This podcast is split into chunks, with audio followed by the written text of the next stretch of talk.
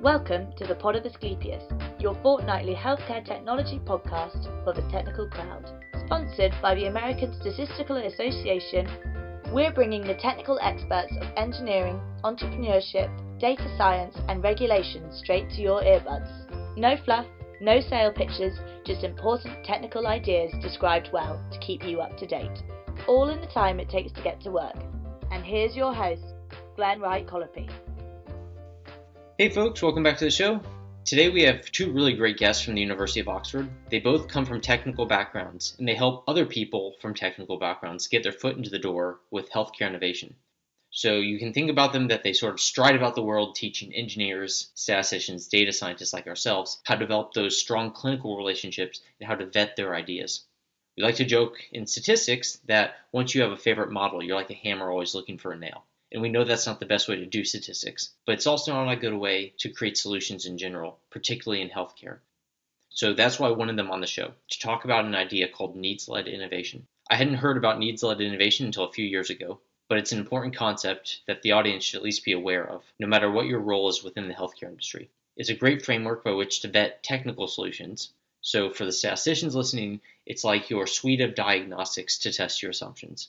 Our guests today are Jerome Bergmann, who's a professor in engineering science at Oxford University, and Daniel Mose-Forrest, who's the program manager at Oxford Health Tech Labs. Needs led innovation was developed to answer the questions how do we develop commercially viable clinical solutions in the most efficient way possible, in the most risk reduced way possible? What steps should we take to make the most of your time and your resources to ensure that you're developing something that's truly needed? So, Jerome, welcome to the show. Why don't you give the audience an introduction about yourself and the projects you're involved in? Hi, Glen. My name is Jerome Bergmann. I am part of the faculty here at the University of Oxford in the Department of Engineering Science, and I'm also the director of the Oxford Health Tech Labs. We focus with the Oxford Health Tech Labs on need-led innovation, and we run several programs where we are promoting that particular methodology. Daniel, you joined Oxford University much more recently. You've come to the UK from Sweden, and I saw you in action in Stockholm doing some great programs with the KTH Royal Institute of Technology. What was your trajectory here, and when did you start with needs led innovation in healthcare? Yeah, so I'm the program manager for the Global Insight Fellowships here at the University of Oxford, and my academic background is in mechanical engineering and business management. So after school, I actually entered the automotive industry and ended up leading global product development teams there before starting my journey within the field of health technology innovation. And I entered this field through the Clinical Innovation Fellowship Program in Stockholm, which is actually a sister program to the program that we run here at the University of Oxford. I ended up directing the program after I graduated and did that for a couple of years before joining the University of Oxford. And I've been teaching the needs led innovation approach across Europe and the world ever since through, for example, industry training programs. I think one of the main questions and one of the first things we should talk to the audience about is, you know, what is needs led innovation and why is it so big? Why is it attracting so many people? A lot of the top minds in medical technology innovation swear by this method. Is in fact developed by a lot of the top performers in medtech innovation. So, what is needs led innovation and what are its advantages? Why are people flocking to this so much? Well, I guess part of the reason is that it's proven to be highly effective to focus on the need and not think that you have the best idea that will have commercial impact just because you have this great technology, but rather you need to understand the user needs and the user environment in which your innovation will be deployed. I think that rings true, especially with a lot of us statisticians and engineers in the audience, where we're very used to situations where you have a solution and you're looking for the problem to which it applies. Because we get so wrapped up and we're so proud of our solutions. In uh, medtech industry in particular, there's so many other aspects to these and the application, the real world functioning of these, the number of other stakeholders that are required for a given solution to work, that by working from the needs towards your solution is one of these more ironclad foolproof ways to really develop in your plan. And there's still, I guess, a place for people who have developed a lot of cool things because you need to be good at coming up with solutions. But the idea is you need to be starting at the right baseline and ticking off your boxes as you go. Is that right, Jerome? You're absolutely right. Yes. So one of the key problems that we see often in healthcare innovation, it's a very long process and there's a lot of risk involved in coming up with new technologies And if we misread the need or if we misjudge the need, it's very easy to end up with a solution that doesn't really addresses the, the key need.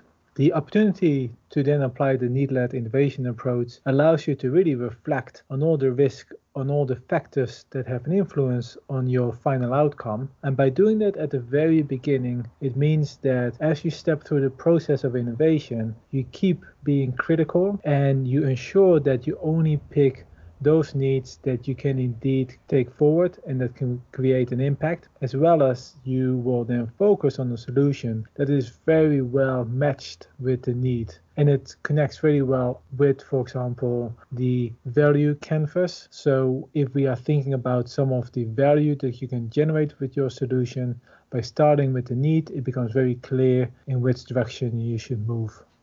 Why don't uh, one of you walk us through the basic steps of this need based process? You know, there are a lot of programs out here that provide training in needs based innovation. What are the basic steps that pretty much everyone goes through as they develop a needs based product? Right. Well, the first thing is that it's quite difficult to innovate in healthcare because the environment in which you're trying to innovate is closed to the outside world. So the uh, hospital environment or a clinical environment is, for good reason, closed to anybody who just wants to, to go in and have a look and see what problems they might find. So, what we do is we provide an opportunity for the teams through connections with the healthcare sector for them to actually go into clinical daily practice and observe uh, what goes on there. So the basis of the needs-led innovation approach is what we call the um, the clinical immersion, and that is when the multidisciplinary teams go in and you know shadow doctors and nurses and talk to patients. They observe procedures, and that's really where they get their insights around their needs. And for the people without a background in healthcare, because obviously with um, multidisciplinary teams, you do find that some people, like me, when I started out, I knew a lot about innovation. I knew a lot about the technical and the business side, but I had very little insight into the, the healthcare side. You give everybody sort of the same platform to stand on and a basic understanding of uh, daily clinical life. So you go from there, and you gather maybe two to 400 needs that are well identified, and we follow a certain protocol on how to write those needs down and how to formulate those needs. And then really, there's a lot of analysis that goes on into trying to select what are the out of this big, big number of needs, what's the number one or top three needs that we can actually solve and that will have a uh, market impact and a patient impact. And when you've decided on that, you then start the ideation process to see what what kind of solutions could address this need. So obviously that is sort of the basis for the needs-led innovation approach, where you don't ask the question, how do we solve this, until you've actually come up with what is it that we're actually trying to solve and then it sort of follows a, normal design thinking approach where you follow the the double diamond and you try to find as many possible solutions as possible and then you work with validating those solutions with stakeholders and with the data that you find to find the most fitting solution to your and then obviously you start with the business planning to create your business case. And this all sounds very nice and very linear but in reality it's quite a messy process. You jump back and forth but just as a general overview that's sort of the steps that you go through in one of these programs. That's really impressive. I think that's one of the things that really has distinguished biodesign programs and, you know, a lot of programs that are trying to develop more healthcare innovators, you know, whether it's a doctoral or a master's degree program in healthcare or even just an undergraduate in healthcare innovation. A lot of them are working more and more to bring these engineers and technical people into the clinics, getting that firsthand experience, developing that intuition so that they have as much healthcare intuition as they do technical intuition. And it's definitely really impressive when people go through this and then they develop not one or two ideas about potential problems to solve, but you know, hundreds of ideas that then have to be vetted through. It's a very impressive process, and no doubt there's quite a number of iterations that are needed to sort through all that. One question is, you know, what are the alternative approaches to this? Is it mainly that people go and they have a solution looking for a problem, or are alternatives simply variations on needs driven design at this point? I think that's a very good question. In reality, the way to view it is, as Daniel explained, we have this process of starting with the need, and only once we know and understand the need very well, then we come up with a solution and start to think about how to implement the solution. In reality, we also do quite a bit of work with companies or startups that already have a technical solution where we're trying to go back to the need and assess if that need that they were thinking was indeed the correct need. So that kind of retrofitting of understanding if the problem that they are trying to solve, if that's indeed the key problem that they can solve with their solution, is very important. I think all of it is to do with the critical assessment of thinking about what is it that we are trying to accomplish and are we indeed accomplishing that based on the information that we have available. The critical assessment of looking back retrospectively is sometimes quite hard but very important. So I think there's a lot of different approaches to take and a lot of different points to start. When we bring in new people to our program, it is very easy to start at the beginning because it makes the most sense. But again, as Daniel also mentioned, you will go back many times. It is not uncommon that people still find new information about the need in the very last stage of the implementation process. And it often means they have to go back again to the need stage and to really critically assess if that is still the best need to take forward. And as we learn and as we gain more knowledge, we also see that we should always start to update our understanding and our direction. And that should, in the end, lead to the best outcome. That's a piece of good news. You know, uh, some people might say, oh, well, I'm already so far along in my company. I've already developed and put so much into this one particular set of ideas. What does needs led innovation have to offer to me? So, if it does provide you a framework, for example, for a startup that needs to pivot or reconfigure, or at least simply to revalidate its initial assumptions, this need based innovation can start helping you get ideas to start pivoting to get back on a stronger foundation to know how you should be moving forward in a reliable, more risk reduced way. Absolutely. And I think that's one of the ways that we are now starting to look at need-led innovation if you can think of it as a tree, there's a lot of branches that are needed to kind of build up the whole tree. And it's about bringing in all those different branches together so there's parts of the ethnographic research where it's really about doing the immersion. There are parts that are very much design thinking. There are parts related to intellectual property. And it's about bringing all of that together in a critical way that is really allowing you to build upon it. And I think that's a very nice way of framing it because it means that maybe you've already gone down some of these branches really far, and which is really good news, but you might still need to explore some of these other branches that you haven't really gone into. Speaking of branches, you know, there are a massive number of skills required for clinical innovation, even beyond understanding the clinical need, understanding technical solutions. There's also, you know, the regulatory framework. For example, the conversation that Rita and I had in a previous podcast there is all the ways that you need to be protecting yourself and protecting your patients. So, for example, with you know increasing need for uh, sophisticated security techniques and things like that, what are some of the main skills that us technical folk need to pick up on? Or what are the ones that we sort of really appreciate gaining more of? Is it for example better legal understanding? Where uh, where do people try to branch off and really gain strengths so I think it's um it's all the above. The different disciplines they're strong in different periods during the process. They need strength from their teammates in other parts of the process. And obviously the instructors are there to help and teach, but also it's sort of a peer learning environment where we put most of the necessary groundwork into the team by having somebody with a medical background, somebody with a technical background, and somebody with a, a business background at least and then you learn from your peers. And i would say that you know depending on where in the process you are you will be picking up invaluable skills and perspectives new perspectives that you haven't thought about. And i think that in itself just to take a step back a little bit the insight in itself to realize that you know what? There is a huge strength in multidisciplinarity. There is a lot that I can learn and need to learn from my peers. I don't have to be expert in everything. It's great if I know a little bit of all the parts of the process, but there are also experts out there and, and, you also learn how to get access and how to leverage those contacts that you have in order to find the right information. So i would say all of the parts of the process are really valuable. Now you don't have to be an expert in every single one of them because you will be able to rely on the network that you build throughout the program that's actually one bit when you're talking about how to start getting access to these things. Because, you know, as you said at the beginning, one of the biggest challenges to medical innovation is that there's this very insular aspect to it. It's very well protected and closed off from outsiders. And I think there's a lot of people who might say, you know, I have a good idea. I think I can make some improvement on some uh, clinical technology, but I just can't get anyone get my foot in the door start asking people. What are some of the techniques that you use to start getting your foot in the door, making those clinical contacts so that you can start developing a good, trusting, innovative relationship?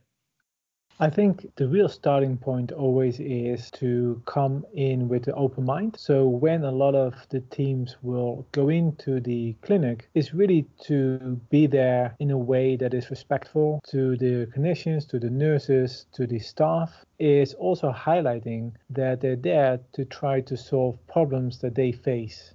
And although it might sound very simple, it is often quite hard to come across in a way where you are really trying to improve what the people are going through. So, ideally, it is something that benefits both the patient, the clinicians, the whole healthcare system. And to come across like that can be quite difficult. So, one of the things that we always are pushing for is this concept of psychological safety.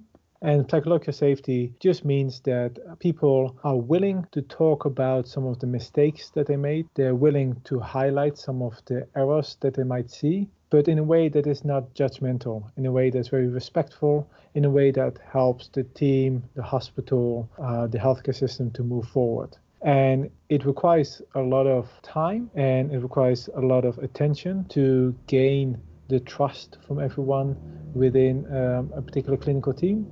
But I think once that is reached, it becomes quite an easy thing in terms of trying to discuss and trying to get more information from them. And also, um, it allows them to be observed in a very real environment. So, what we normally say is because we're going in blank, it means that there's nothing that we're trying to sell. There's nothing that we're trying to pitch to them. We're there to listen. And I think that listening is a very important aspect of the whole process. So, the more we can listen, the better we can probably come out of it. Well, we're hoping to have you guys back for some future episodes to talk about some of the companies that have spun out from your programs. It would be great to have them walk us through the specific steps of the needs based design process, uh, you know, from identifying a need, generating their solution, and maintaining a strong relationship with clinical staff, and then actually taking the leap and starting their own company. Jerome, do you maybe have some examples of spin out companies that originated in your program? Maybe a little teaser about who might come on the show later? It'd be particularly interesting to have stories that you might like to highlight. Yes, there are definitely some great companies that came out of the program. One company is Albus Health. So they focus on a particular area in terms of respiration. They have a, a very interesting solution to think about how better to cater for those who suffer from asthma. And really, how they came to their solution was really by understanding the need they're doing really well. They are still locally based, um, which is also great for the ecosystem that surrounds these kind of programs. And I think it would be great if they could come in and provide a bit more insight into how they step through the need led innovation approach. Another great company that is being established is GaitQ. It's an amazing story. The team had really no background with the patient group. They they were very accomplished both in academic and in their kind of work around their own diseases. But through the need led innovation approach, they identify a, a, big issue with Parkinson patients and they, they kind of took that forward. And it was a nice way because it was really showing an approach where the patients, the users, the community were driving the need and the problem and they listened to them. And that's how they managed to get a good insight to work from. So GaitQ is another great example of really how a diverse team, even if they don't have yet expertise within that particular disease state, but are just very good in general, can take forward real world solutions in a way that can really benefit the patient group. These two companies are part of a much larger network, both across Europe and across the world. Who else is in this network, Daniel? So at Oxford, we work very closely with our European sister programs. We have about seven sister programs throughout Europe, from Sweden and Denmark in the north to Galway to Paris uh, and Barcelona. But we also have a sister program called Starship, which is a uh, part time program. So it differs a little bit from the program that we run, and it differs also from the other programs in Europe. So it's a part time program that too has, has had some great successes. One is, for example, Nebula X, which is a company that spun out of the program and they're making a device to screen for colorectal cancer in a new way. So, like the examples that Jerome mentioned, you can really see a, a really diverse set of spinouts that come out of these programs. Yeah, that is absolutely true. I think the breadth of companies that come out of the network is quite amazing. And I think it is also due to the global community. A lot of this work originated from some of the thinking that came out of Stanford. And we can see this growing network that now also is in Japan, in India, and across the world. And the nice thing is that by everybody speaking the same language, it becomes a very nice conversation you can have. And it can also become a conversation where people are very keen to learn from each other's experiences. And I think that's very valuable to have within a community. And that's why I think also this kind of community is flourishing because of the fact that there's a very open community, a community that is very keen to learn from one another, and a community that is really looking into the future to continuously improve on how we do things. It'll be certainly great to hear more from some of those uh, companies in the wider network throughout the show. So I look forward to having you guys and some of these other guests that you mentioned on at some time in the future. Yeah, that'd be great. Thank you, Glen. Glad to be with you. Yes, looking forward to that. Thanks so much, Glen, for inviting us today. It's been really nice talking to you. And I just wanted to highlight that within Oxford, we are also focusing on social entrepreneurship within need led innovation. It's a new area that we are very passionate about. And for those that are interested, they can find more information at Oxford Health Tech Labs. And we look forward for those with interest to reach out to us. I'm sure you will be hearing from some people because you guys are doing a lot of really cool work. Thanks so much for your time today. And I look forward to the three of us and some of these other needs led entrepreneurs uh, talking with us in the future about the way that they've gone through this process and the discoveries that they've made. Well, that's it for this episode of the Pod of Asclepius. We hope you enjoyed it and will tune in for our next episode. If you're watching from YouTube, don't forget to subscribe to our channel and leave a like. You can also follow us on our other social media channels, including LinkedIn, Twitter, and Instagram. Have a great story or presentation that's ready for prime time? Or know someone who does? Drop Glen an email because he'd be happy to hear from you. We would like to thank our sponsors from the American Statistical Association section on Statistical Learning and Data Science, section on Medical Devices and Diagnostics, and North Carolina chapter. The views expressed on the show are those of the speaker and not their employers, our sponsors, or anyone else not saying the words.